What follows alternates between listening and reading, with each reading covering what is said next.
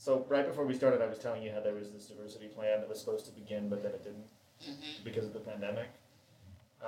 So you had, this is me telling, like... This isn't my first time. You never heard about it? Never. And I'm very much into figuring what's going on with school, what's going on in my community, and nothing. You met Charmaine Baptiste and her son Elias at the end of the last episode. I spoke to them in December 2021, more than 2 years after this proposed diversity planning process set off a firestorm in District 28. But Charmaine had never even heard of it. I haven't heard nothing from it from anybody at all. Nobody at all. Nothing. Just you just telling me this is the first time I heard it, ever. I didn't tell her much, but what she heard, she took personally. I feel like they don't want my son around. And they don't even want to give him an opportunity. Why? Tell me why. Why you don't want my son to be in that school, or, you know what I'm saying? Why? What is a threat?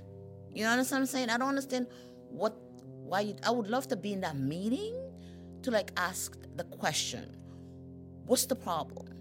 I explained to her some of the problems parents raised at a dramatic meeting of the Community Education Council, or CEC, in December 2019. If we're going to be honest here, most families in Rego Park and Forest Hills are not going to put their kids on extensively long commutes for the pleasure of attending a subpar school. It just doesn't make any sense. I foresee additional traffic, more pollution, kids getting home later, having to do their homework still, less time to rest, less time to spend time with your family, less time to socialize.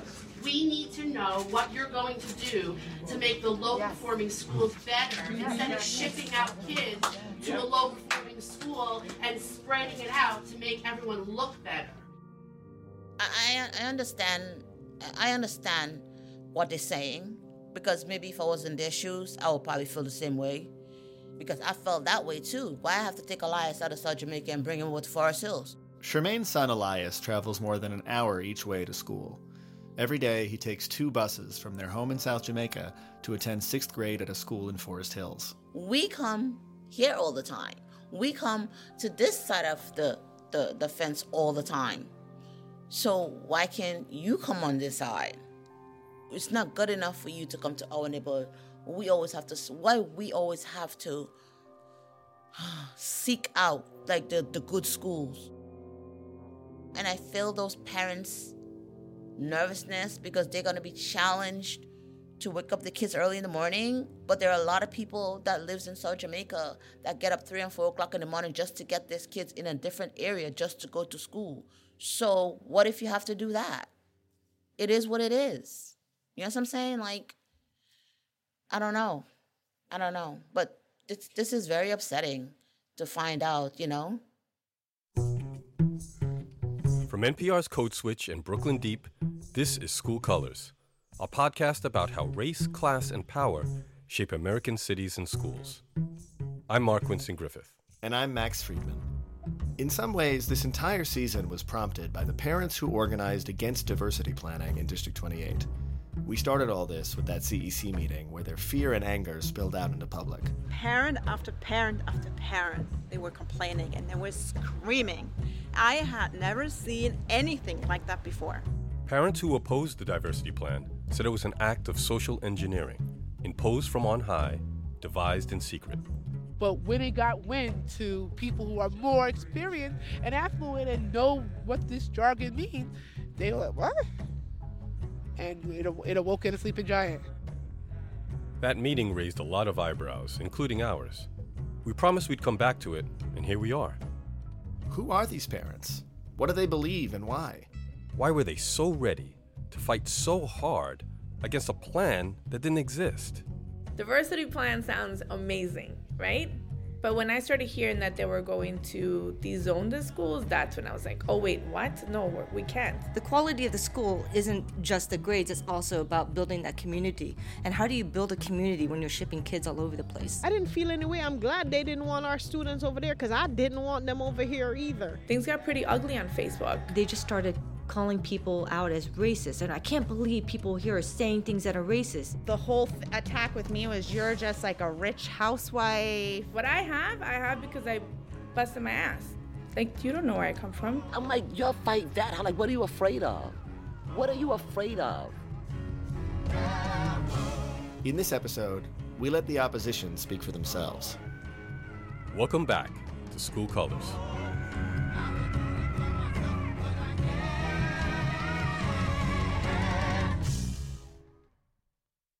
So do I start with my name or sure, just, yeah. Okay, so my name is Fadia, as you guys know. I've been living in Forest Hills for about 15 or 16 years.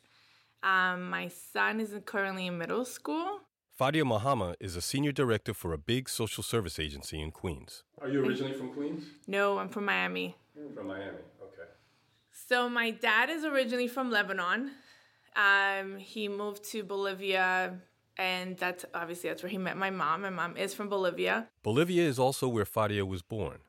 But her family moved to Miami when she was 7. My dad passed away when I was 12. So that, was a little bit, obviously, challenging because my mom doesn't speak English.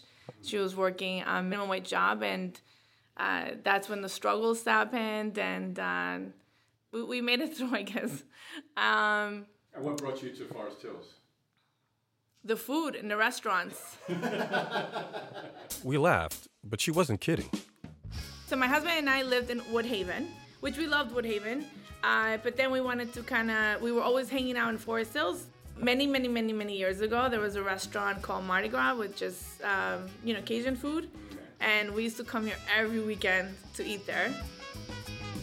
As she spent more time in the neighborhood, she realized it would make a good place to settle down and start a family. I was like, you know what, the school districts here are really, really good, so let's move here. So eventually we have kids, they can also go to school here. And then we have, it's a perfect combination, right? Like great school, amazing restaurants, and great stores. Austin Street is really great. And then as we kept coming here, we just loved the vibe. We loved everything. So we found an apartment and we moved. Fadia liked one school in particular, PS 101, the school in the gardens. For me, it just had a really good balance, so we moved in that zone. We wanted to make sure that my son went to 101. Okay. So how did you first hear that there was going to be a diversity plan? In school. You heard about it in school? And do you remember when or from who? It was right before that meeting. Like, I had no clue. So I remember seeing articles. Right. But I was like, diversity plan sounds amazing, right? Because that's what we want. That's why we live here. Right. But then when... there was one parent who broke... That's what it was. One parent broke it down on social media. In one of the community groups, they broke it down exactly what that meant. And that's when all the parents started like, oh, wait, what? And when they broke it down, what did they say? The dezoning. I think that's the only thing I remember. It was like dezoning the schools. You're going to hear this a lot, especially from Fadia. Dezoning. Here's what that means. Most schools in the district have a zone. Every student in that zone is guaranteed admission to their zone school. The zone schools on the north side are almost all overcrowded because so many people, like Fadia, choose where they live based on where they want to send their kids to school. Rezoning would mean changing the boundaries that determine who's entitled to attend each school. Dezoning would mean getting rid of those boundaries entirely so that no one gets priority for any school. That idea freaked Fadia out. But when I started hearing that they were going to dezone the schools, that's when I was like, oh, wait, what? No, we can't. Like, you can't dezone the schools. Like, parents are already struggling enough, Like, for me to send my kid 30 minutes away from my house doesn't work for me. It doesn't work for my lifestyle. Doesn't work. And I only have one son. I can't even imagine parents that have 2, 3, 4 kids going in different directions. Like, it's just... I'd have some moms cry to me and say, I live here in a 1-bedroom apartment with my in-laws, 3 kids. We made that sacrifice so my kid can go to 101 or my kid can go to Russell Sage.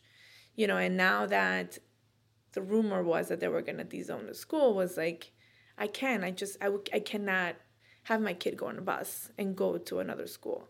Again, there's just a rumor. But as parents, we freak out sometimes, right? Whether it's a rumor or not, we worry, right? That's just a normal reaction for many parents, I think. The little information that was given to us, we started putting 2 and 2 together. Jean is another parent in Forest Hills. She grew up in Texas, the daughter of Korean immigrants. She asked us not to use her last name. Out of the people that live here, you know, me plus a few others have done extensive research on the diversity plan. We've really delved into the history and also documentation. So I've got a lot of documentation. She does, in fact, have a lot of documentation. She gave us a flash drive full of it. And I found a presentation that the Department of Education presented to at the CEC meeting in October. And in there was a slide, and I don't know that parents or people even caught it, or even the CEC members realized what it was about, but the slide very specifically was about dezoning. So they wanted to dezone our middle schools. We looked at the presentation she's talking about. The slide is actually about rezoning, not dezoning. Still, it was a clear signal that changes were afoot, so she kept digging. People started looking at the schools and the state test scores and wondering, wait a minute, why are they shuffling children around? Is it just for the sake of mixing up the races? Because if it's a racial issue, right, isn't that unconstitutional? And then on the other hand, if they're going to be shuffling kids around, what's the likelihood and where would they be sending them? One document that made her think this was just about mixing up the races was the report of the city's School Diversity Advisory Group, or the SDAG. Earlier that year, the SDAG had recommended as a long-term goal that every school in the city should strive to match the demographics of its district. And you did the basic number crunching in terms of the racial composition, because that was put out there by the DOE as something they were looking at. You know, you realize there's no way for them to fulfill that without forced transit. One more key piece of evidence for Jean was that there had recently been a diversity plan created for another district, 15 in Brooklyn. That diversity plan changed the rules for middle school admissions in that district, although middle schools in District 15 were already unzoned, so this was not a dezoning plan. Jean believed District 28's plan would also focus on middle schools, and she knew that for middle school, the city doesn't provide yellow school buses, which meant if they were forced to go to middle school far from home, they'd have to drive or take public transportation. Everybody around here, South Queens, Central Queens, all working parents. Many are dual-income families. And then I imagine down in the South, where you have a higher poverty index, wouldn't the burden be even worse for somebody who's a single parent having to take and drop off the kid, you know, whatever distance it was? So people were like, okay, wait a minute. If we're going to have to send our child to a school, how long is it going to take? One parent actually timed it and shared this video to Facebook. I am going to make a trip that will illustrate what a typical commute will look like for a middle schooler using public transportation from Rego Park to South Jamaica. I will use Halsey Middle School right here as point A and Redwood Middle School as point B. I'm approaching 63rd Drive subway station. Time is 7:39, 7:40, so it took me like 10 minutes to walk. 7:50 last stop. I'm on Continental, no trains.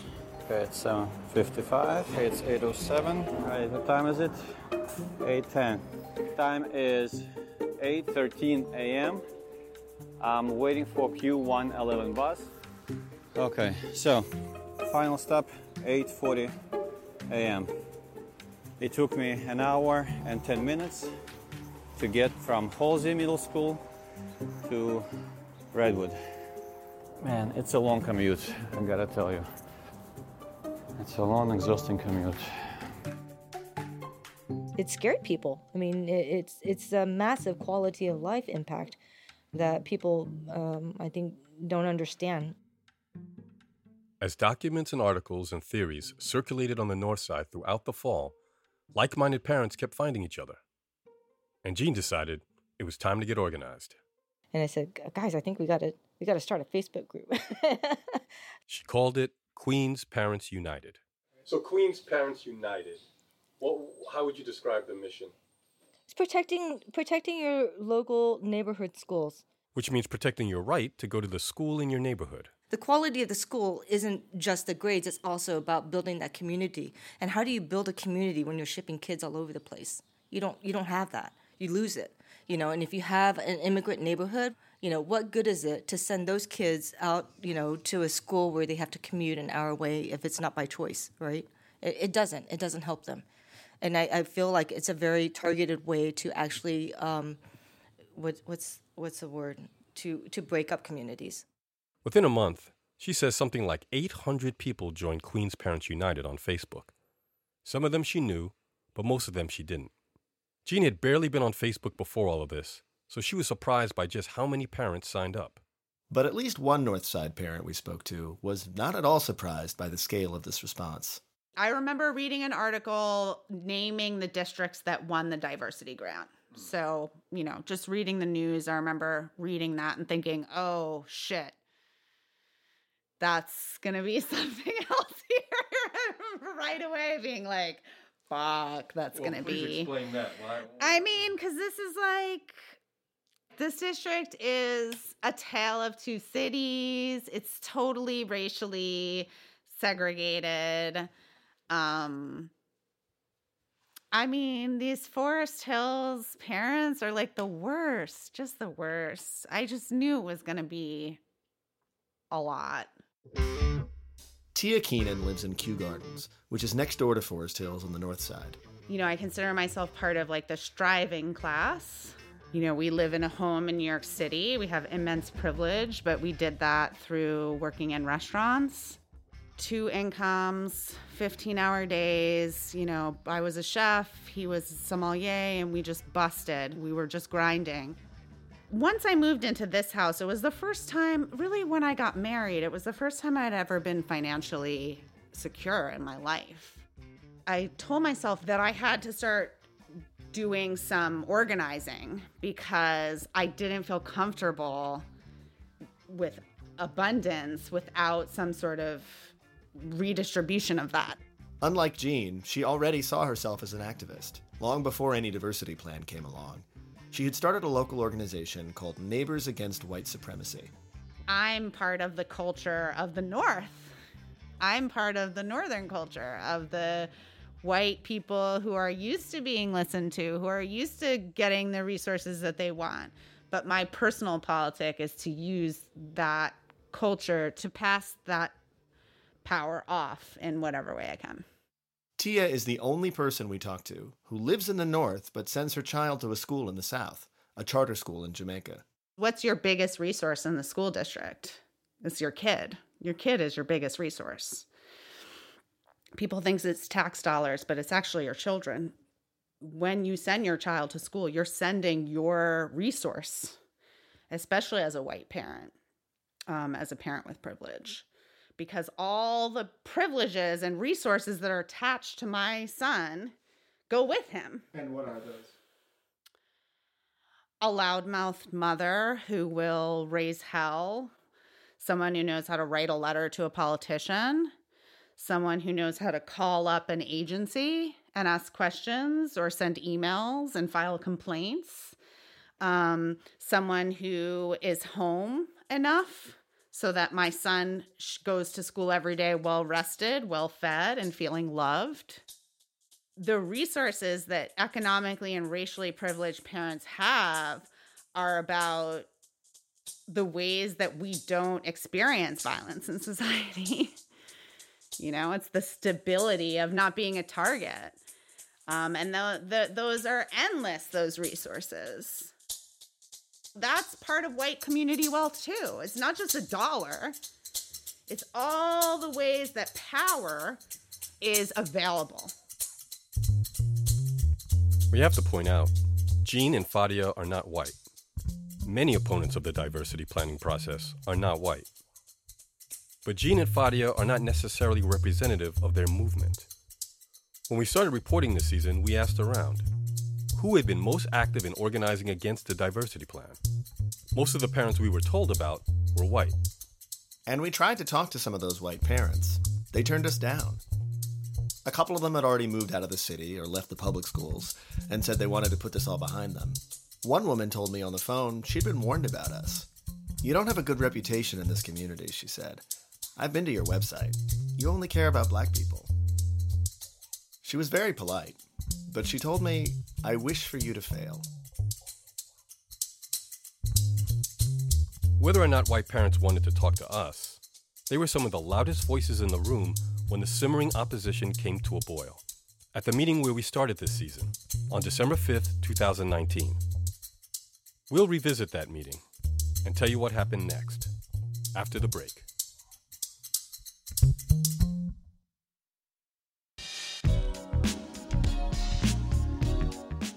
Peace. Mark here.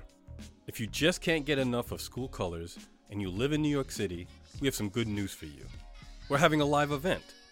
Join us for School Colors Live at the Queens Public Library on Thursday, December 15th at 6 p.m. Mark and I will interview Schools Chancellor David Banks, then talk about the making of the show and take questions from the audience. Get more information and reserve your free tickets at the link in the show notes. Co-sponsored by the Queens Public Library, Chalkbeat New York, and the city. See you there.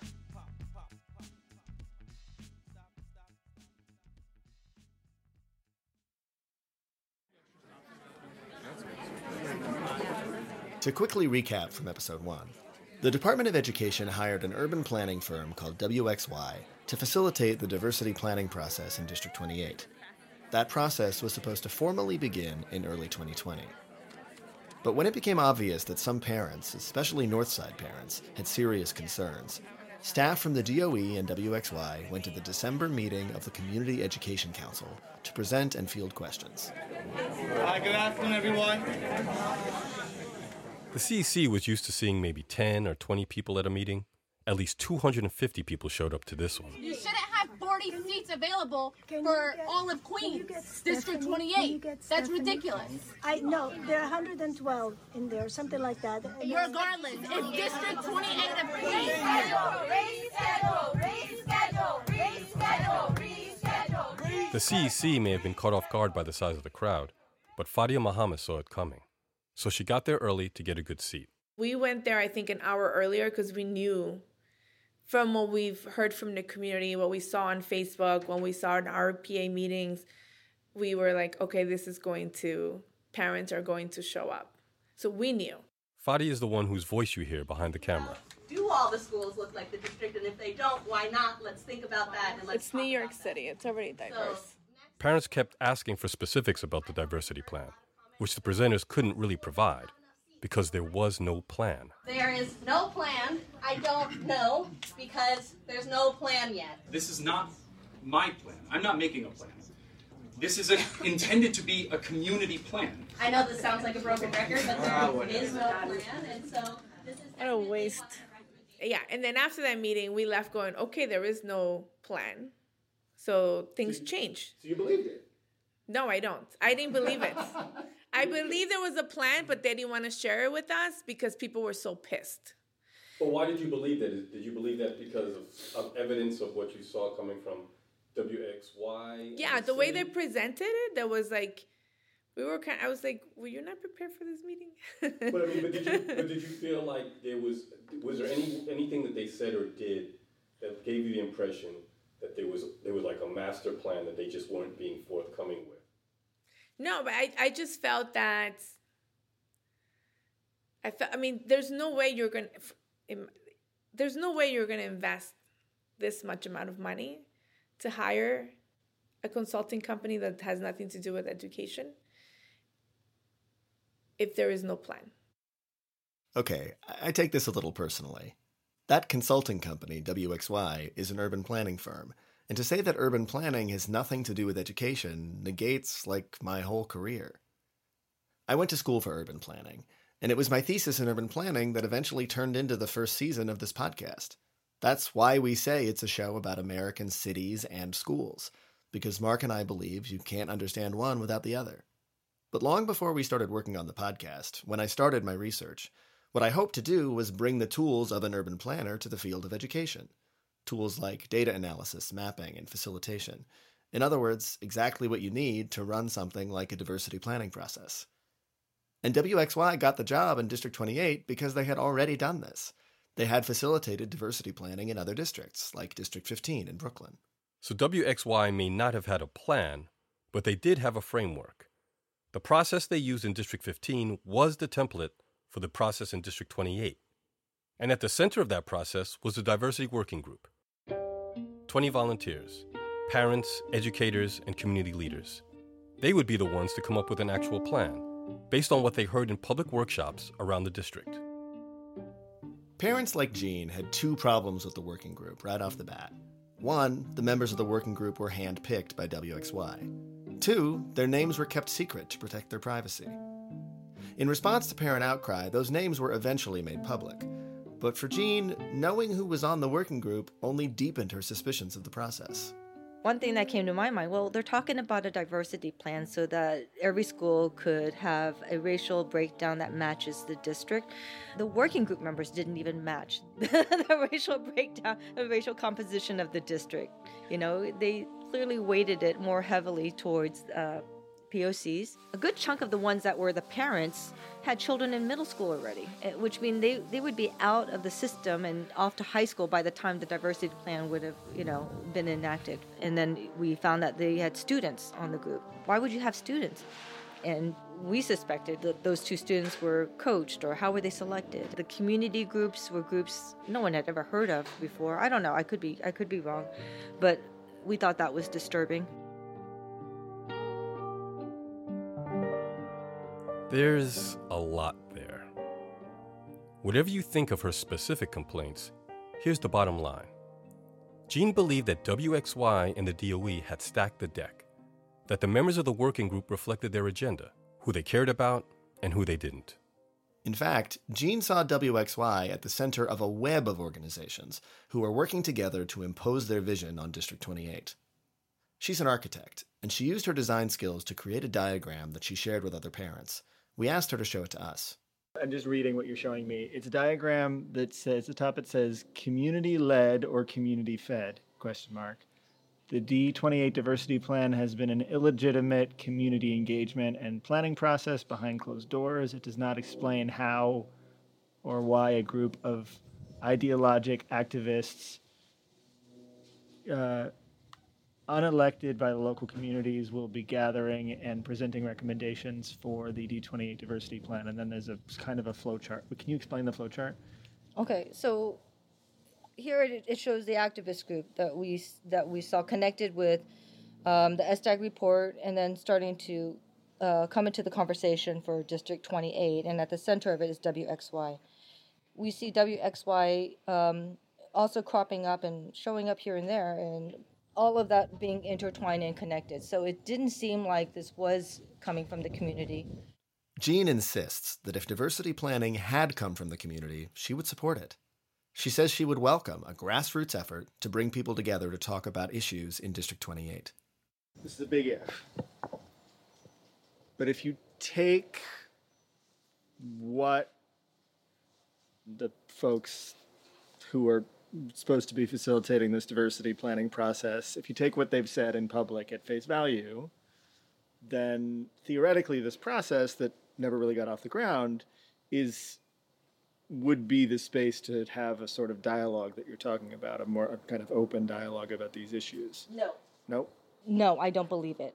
I don't think this was started and begun with in good faith. They had very clear ideas about what they wanted to impose on not just our school district, but citywide. It wasn't just WXY. There were parents in the district who supported diversity planning, but Jean didn't think they really represented the community. The same people that are speaking out for the diversity plan, these very strong integration activists, it's like the same few voices, and they're all like white and from the north end of the district. I don't think that they're hearing really what the voices are in the South. What is it that they want? What is it that they need? You know, Lorraine Reed came out, and she was very clear about what they want. Lorraine Reed was a name that came up in almost every conversation we had with parents from the North. There was a woman that came to a lot of CC meetings. Her name was Lorraine. I didn't think there was a problem until I went to that meeting and I heard Lorraine talk. I mean, you see Lorraine, right? Everybody tells me about Lorraine. She's one person. Yeah, everyone tells me about that one person. Lorraine gained this sort of fame on the North Side because she was one of the few parents from the South who spoke up at that CEC meeting on December 5th, and especially because of what she said. Why aren't we, instead of worrying about spreading out all the inequalities, focus on the schools in the South.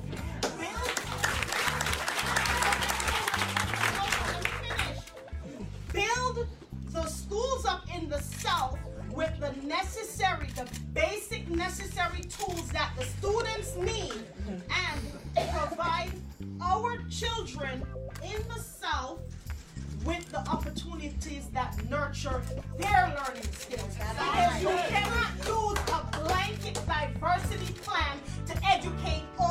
students. Our students are not cookie-cutter products that you use.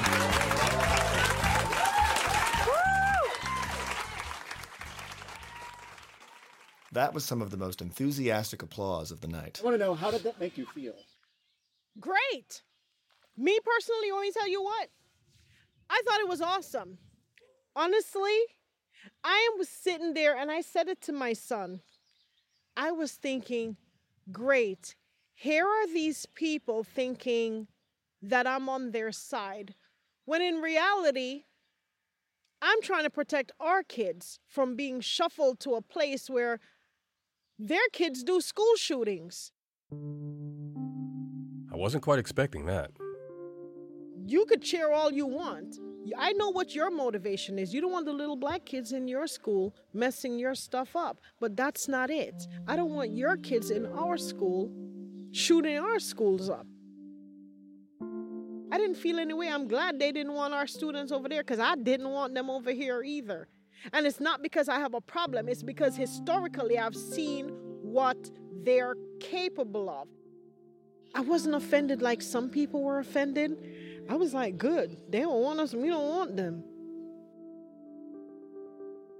Lorraine says she went to that meeting primarily to call attention to what her kid's school was lacking. She got a fair amount of attention, so she tried to capitalize on it. After the meeting, she wrote a strongly worded email. It wasn't pretty, and it wasn't cursing. It was a diplomatic ripping you a new one. We cut it down for brevity. Now here's Mark with a dramatic reading. Please let this email serve as a request, notification, demand, or whatever the terminology is or needs to be, to have this matter addressed post-haste as our children, my child, is slated to perform on December 13th, 2019, in an auditorium that is pretty much in the dark. The lighting in the auditorium to facilitate any event does not work. I would not want to invite anyone to this event, for the feeling of embarrassment and shame would be too great.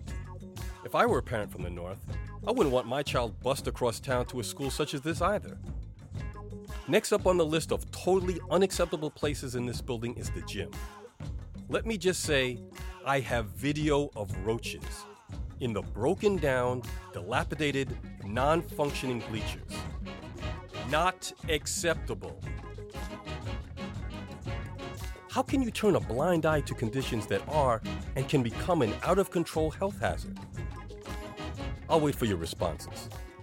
Sincerely, Miss Lorraine Reed.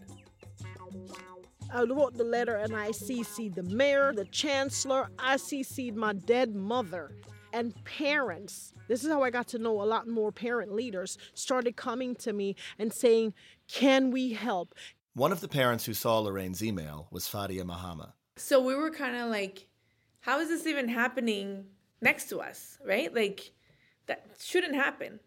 So all the schools should be at the same level. I mean, obviously not, because, you know, maybe a little bit here and there, because that's just the way life is, right? But they should always be great, no matter what. They should all have lights. None of them should have roaches. They should all have new, you know, like a good, you know, just the books that they need, the computers that they need. Like, they should all have that. Like, there shouldn't be one has more than the other. Like, that should not happen. Had you been to other schools in the district? No, not into that. Yeah, not into that diversity. That's why I was shocked when Lorraine talked about her school. I was like, how? Like, that was, like, heartbreaking for me because I was, you know, I can't even imagine. That was a little too much. To hear that, especially here. So after you wrote that letter, people from the north side of the district did reach out to you. Oh my God, let me tell you something. I was in tears. I had parents that I didn't even know who knew who I was that's saying, is that what's going on? The outcry from the parent leaders were ridiculous. It was like, how can they do this to your children? Let us know what everybody. It was like family was like reaching out and was like, they're not going to help you. We'll help you. These parents wanted to help her son's school by donating money and supplies. But Lorraine says she couldn't take the money because her PTA didn't have a bank account. And she had her doubts about some Northside parents' motivations. There were some people who genuinely wanted us to get our school up to a certain standard, she told us. But there were others who only wanted to help us so our children would not end up in their schools. For Tia Keenan, this is exactly the problem with how many of the most vocal Northside parents approach the diversity plan. The parents who are anti-diversity planning in the northern part of the district, like, they're always like, we think it's messed up that, like, schools in the South haven't, you know, are crumbling and, like, don't have the budgets that they deserve. But when you talk actual numbers with them, like I did at a CEC meeting when I got up and said, okay, you all seem to want the South to get resources, so let's pool all our district PTA money and redistribute it. And they were like, the room went fucking crazy. You know, they're not interested. It's easy to say, I want everyone to be equal, when you don't actually have to invest anything in that equity. So that tends to be the thing here. It's like, I just, you know, I want those people to have power, but I don't want to have to give up any power myself. And that's not how things work. People just don't understand power, or what they do understand about power, they're not willing to admit to themselves. They want all of these things to happen without any change from them, without any change to their lives, to their communities, to their politics. Nothing can change, but they support change. Tia was not the only Northside parent pushing back against the pushback. In the weeks that followed, two sides emerged, and the conflict between them got ugly. After the break.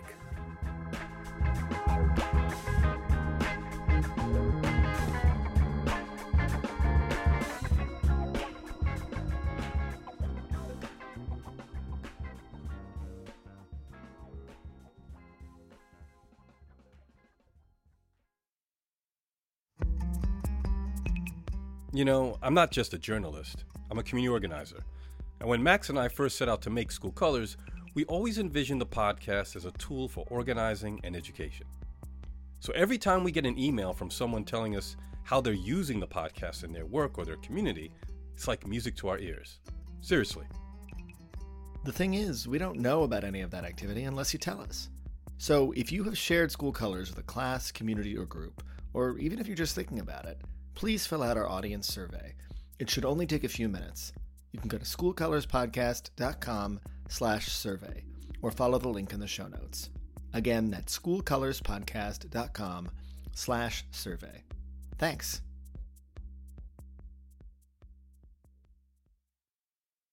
It was clear to everyone involved that the December CEC meeting did not go well. But the DOE and WXY didn't back down. They tried again. They came back to the next CEC meeting in January. Instead of a small meeting room at the district office, they met in a school auditorium to accommodate the crowds. Bigger venue, same vibes. A plan to diversify a Queens school district is prompting a protest from parents tonight. Tonight at 6:30, leaders of Community Education Council 28 will convene again. A contentious meeting with parents lashing out over a plan to boost diversity in their school district. Unless proven otherwise, it's our assumption that Corrans and WXY is trying to ram through a dezoning, forced busing quota plan and disguising it behind the smoke and mirrors of this false community involvement. This second CEC meeting was not so much an opportunity for people to learn and ask questions, and more a chance for different groups of parents to flex their political muscle. Parents who were against the diversity planning process all showed up wearing red, but there was also a much better coordinated effort among parents who wanted to see the process move forward, and they did not go unnoticed by Jean. They came out and they just started calling people out as racist. And I can't believe people here are saying things that are racist. And, you know, people weren't saying things that were racist. They were saying their concerns, or genuine concerns, about putting a 10-year-old on a subway, or, you know, having to commute very far distances. You know, these are any concerns that any family would have, any working family would have. And it seemed like they were kind of coming out, and it was a very coordinated thing, you know, because I noticed it. I recorded some of it, and I recognized that some people that were saying these things were all kind of sitting together. They knew each other. So it didn't seem like, hey, these were random people speaking out and saying, you know, we got to have this. So... Well, let me ask you about that, though, because you also are coordinated and you have a group and you know each other and you sit together. So what's the difference? Yeah. Because I didn't coordinate anything before the diversity plan. And it looks like these people were well aware of it beforehand. And these people are all part of these groups that were involved with the SDAG report. Appleseed New York, Integrated NYC, ACID. I mean... The parents were? Yes. Yes. These are all school equity, fair funding, and integration-focused advocacy groups that Jean sees as ideological and problematic. For the record, we don't know how many, if any, of these parents were affiliated with these groups before the diversity plan. If there are parents in the district and they have those beliefs and they have worked with those groups in the past, does that disqualify them from speaking out on this? No, it doesn't. They can have... Everyone's entitled to their opinion, but to call everyone out as racist for having their own opinion, it's not right.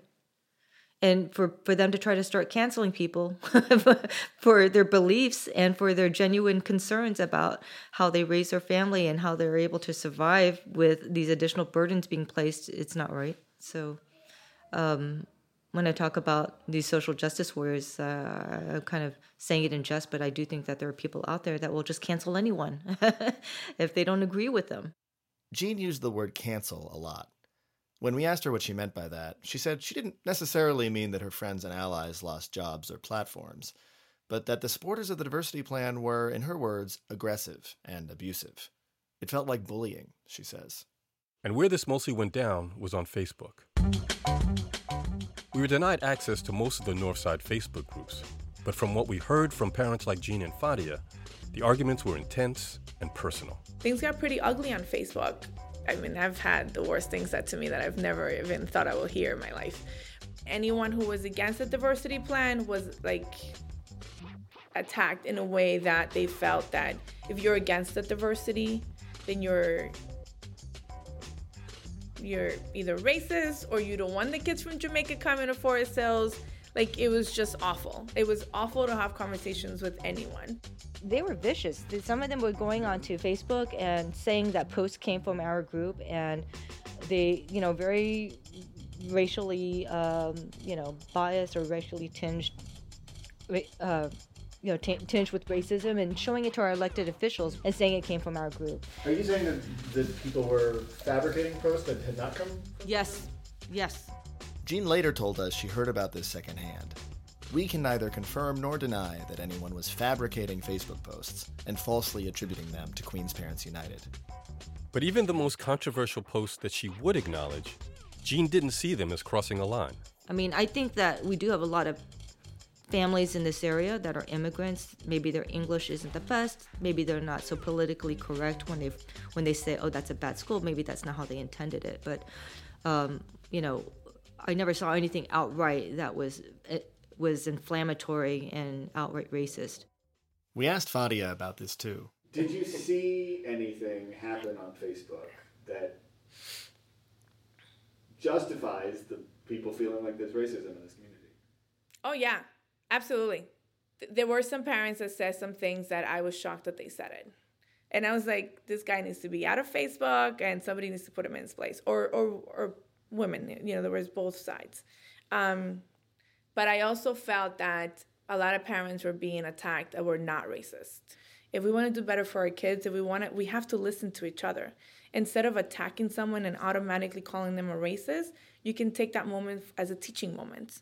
Because sometimes it's their ignorance that they don't know. I think we live in a country where most people don't have any kind of race or class analysis. Tia Keenan is one of the Northside parents that others accused of being especially aggressive on Facebook. Where racism is sort of like a personal flaw that people have. So you're like either racist or you're not racist. And like what makes you racist is like calling someone the N-word. It's not buying property in a white neighborhood and then getting upset because you think that property means that you should be able to maintain historically and presently systematically racist structures. So I think people, you know, most white people think of themselves as good white people. And if they're good white people, then they're not racist. They don't think that they can be racist and also be good people. So to tell themselves that they're good people, they have to not be racist and not interrogate their own racism or the ways that they benefit from racism. And Tia told us that on Facebook, the opponents of the diversity plan weren't only playing defense. They also went on the attack. They, basically identified all the,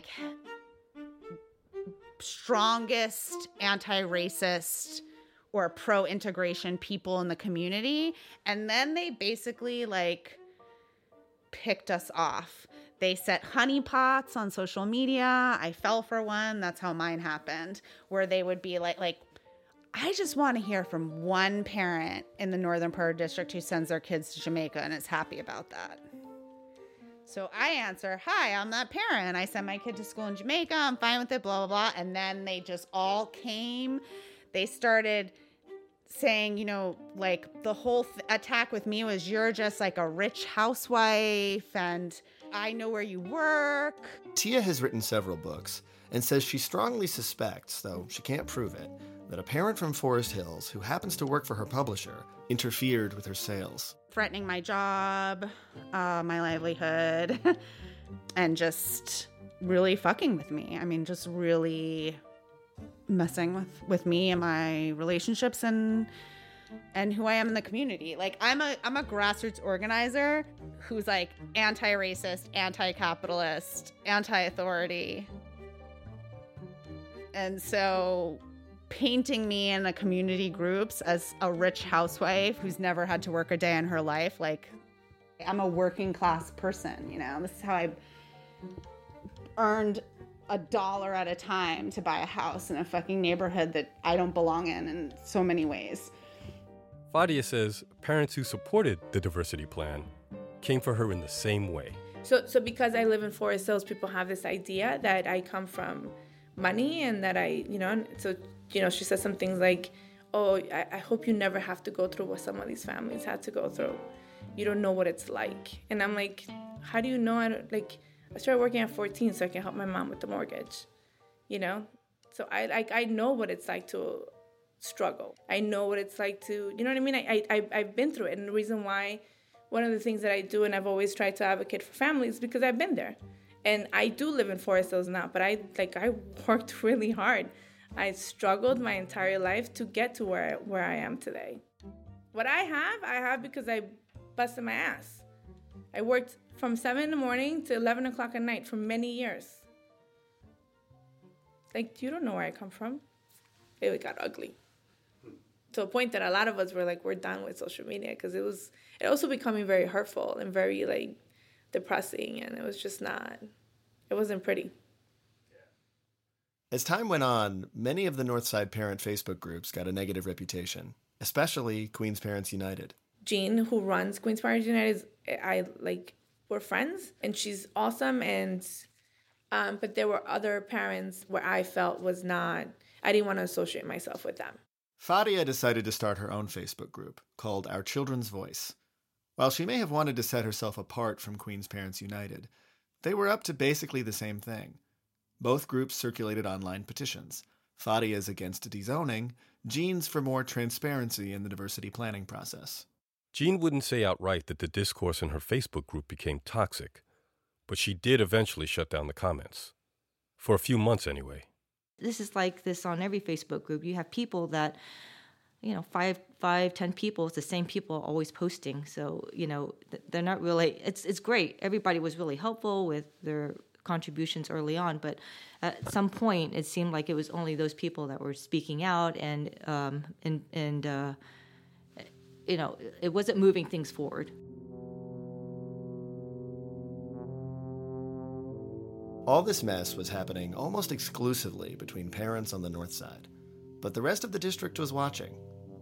Jean and Fadia believe their concerns are purely pragmatic, but that's not how it sounds on the south side. For every group, for every diversity group that you join or that you get to know to help bring the schools to be desegregated, there are like 5 groups that want to keep it the way it is. Allison Bell is a parent who lives in Rochdale Village in South Jamaica. And they get lawyered up, they get LLC, like they really, I'm like, y'all fight that, I'm like, what are you afraid of?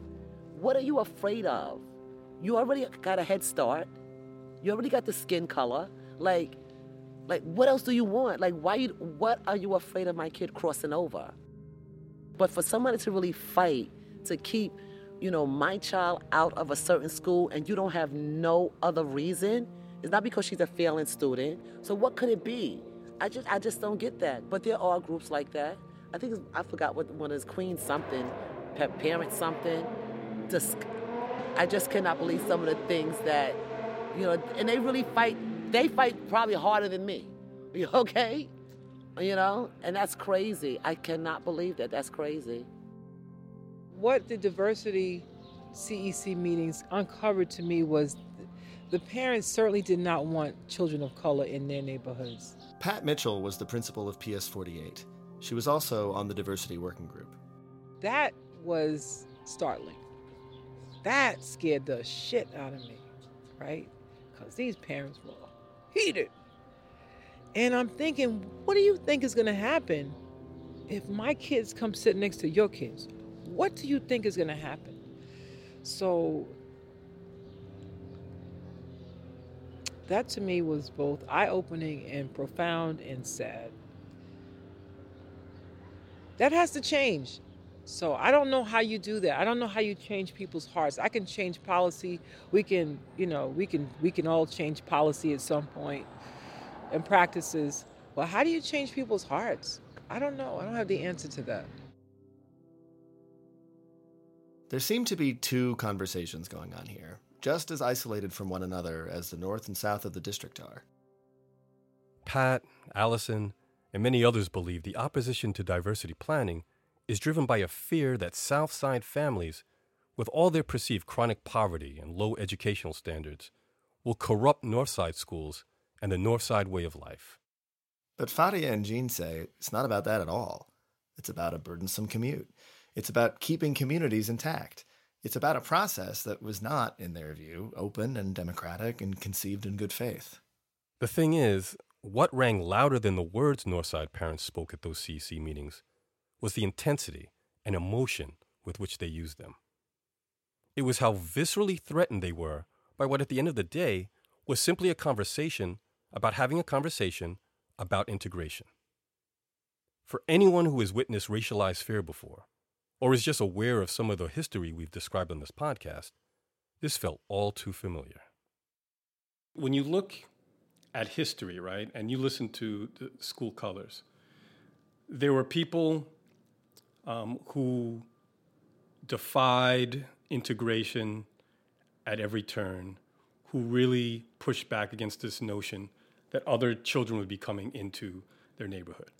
And history has not treated them very well. You must have some idea that, that you were being perceived along the same lines. And so how do you, I want to give you an opportunity to speak to that, because I know you don't think of yourself as a racist, and yet there are people who say that you can give a lot of reasons for resisting integration, but at the end of the day, you just don't want your child to be close, be sitting next to a black or a brown student. What do you say to folks who believe that? I would ask them to open their minds a bit, because I don't think how well your child does in school is dependent upon the child that's sitting next to you in the first place, right? My success in school had nothing to do with what child I was sitting next to. There were other factors involved.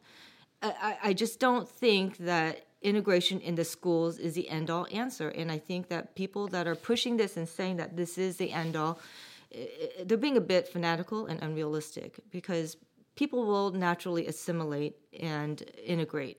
I think it's happening. I don't think that a big forceful push is necessary. I think that you will have much more support when people come together on their own. And it does happen. I understand the frustrations that I can't say I'm in that boat, the same boat as a black person, right? The frustrations of the hundreds of years of discrimination. But I face discrimination all the time. I'm a female. I've been groped. I've been harassed. My pay has been cut. You know, I've had reduced salaries. I've been harassed. You know, in the work environment. You know, things you don't expect. But you know, I believe in karma. You know, all of this happens for a reason. I'm going to try to do what I can to improve myself and push ahead. And it's not for the government to intervene and say this or that should be the right way to do things. What are you afraid of? What's your nightmare scenario for all of this? My nightmare scenario would be that if the diversity plan pushed through and we found out that, because now it's, let's just hypothetically say it's now our zone school has now been dezoned and they've eliminated all the zoning, no more neighborhood schools, and it's all lottery. She ends up at some middle school where, you know, in terms of my work, it becomes because it's not gonna be a burden for my husband because he's got a job with the city, and all the child rearing responsibilities fall on me. So it's gonna be my burden to drop her off and pick her up and get to work and back. And then when I get home, it's, you know, homework help. It's making sure homework is done and studying, etc. All that stuff falls on me. And adding 3 hours to my day or 6 hours, whatever it might be, even more than 1 hour to me is I'm too old for this. I'm too old and I'm too tired and time is valuable. I don't want to be spending it on something that I see is completely a waste of time. I have to confess that Jean and I will never see eye to eye on the diversity planning process. Most of our calculations just don't add up for me. But I know parenting is hard, full stop. And who among us hasn't fought like hell to protect what we believe is in our family's interest? She's learned that you either force the education system to respond to your needs, or you get steamrolled by it. This is also a system in which a lot of parents feel like good schools are a scarce resource. And when you believe just a handful of schools are your only possible path to the American dream, you will fight tooth and nail to preserve them. That's next time on School Colors. I believe exam. Exam, it was objective, it was fair, it light hope for the poor family, for the poor children like me. We felt under attack. We felt that we weren't consulted, that we weren't respected. We're used to be silenced, and we are afraid to fight because most of us immigrants don't have voice. We don't have a right to vote. We cannot change anything. No one's going to hear us. All these notions about this community works hard and this community is lazy. I've heard some terrible shit. People say, well, look, it's just some kids are smarter and some kids just aren't. That's not how talent works. We know that now. You know, these are not the only schools in New York City. And yet we're paying attention to like 20,000 kids so they can lead more productive lives when my kid can't even have access to basic services. I don't want to be dismissed. I don't want to be marginalized, and I don't want to be made invisible.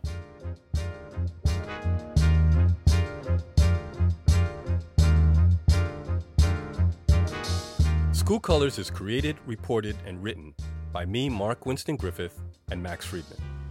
Produced by Max Friedman with Carly Rubin and Alana Levinson. Additional reporting by Carly Rubin and Ubby Levine. Our editor is Soraya Shockley. Our project managers are Soraya Shockley and Lindsay McKenna. Fact-checking by Carly Rubin. Engineering by James Willits. Additional research by Anna Kushner. Original music by Avery R. Young and The Deacon Board. Additional music by Blue Dot Sessions. Special thanks to Natalie Dauphin, Simone Dornbach, Micah Morrison, and Akina Young. Thank you to Leah Donella, Steve Drummond, and the entire Code Switch team. Thank you to our executive producer, Yolanda Sanguini, and NPR's Senior Vice President of Programming, Anya Grunman.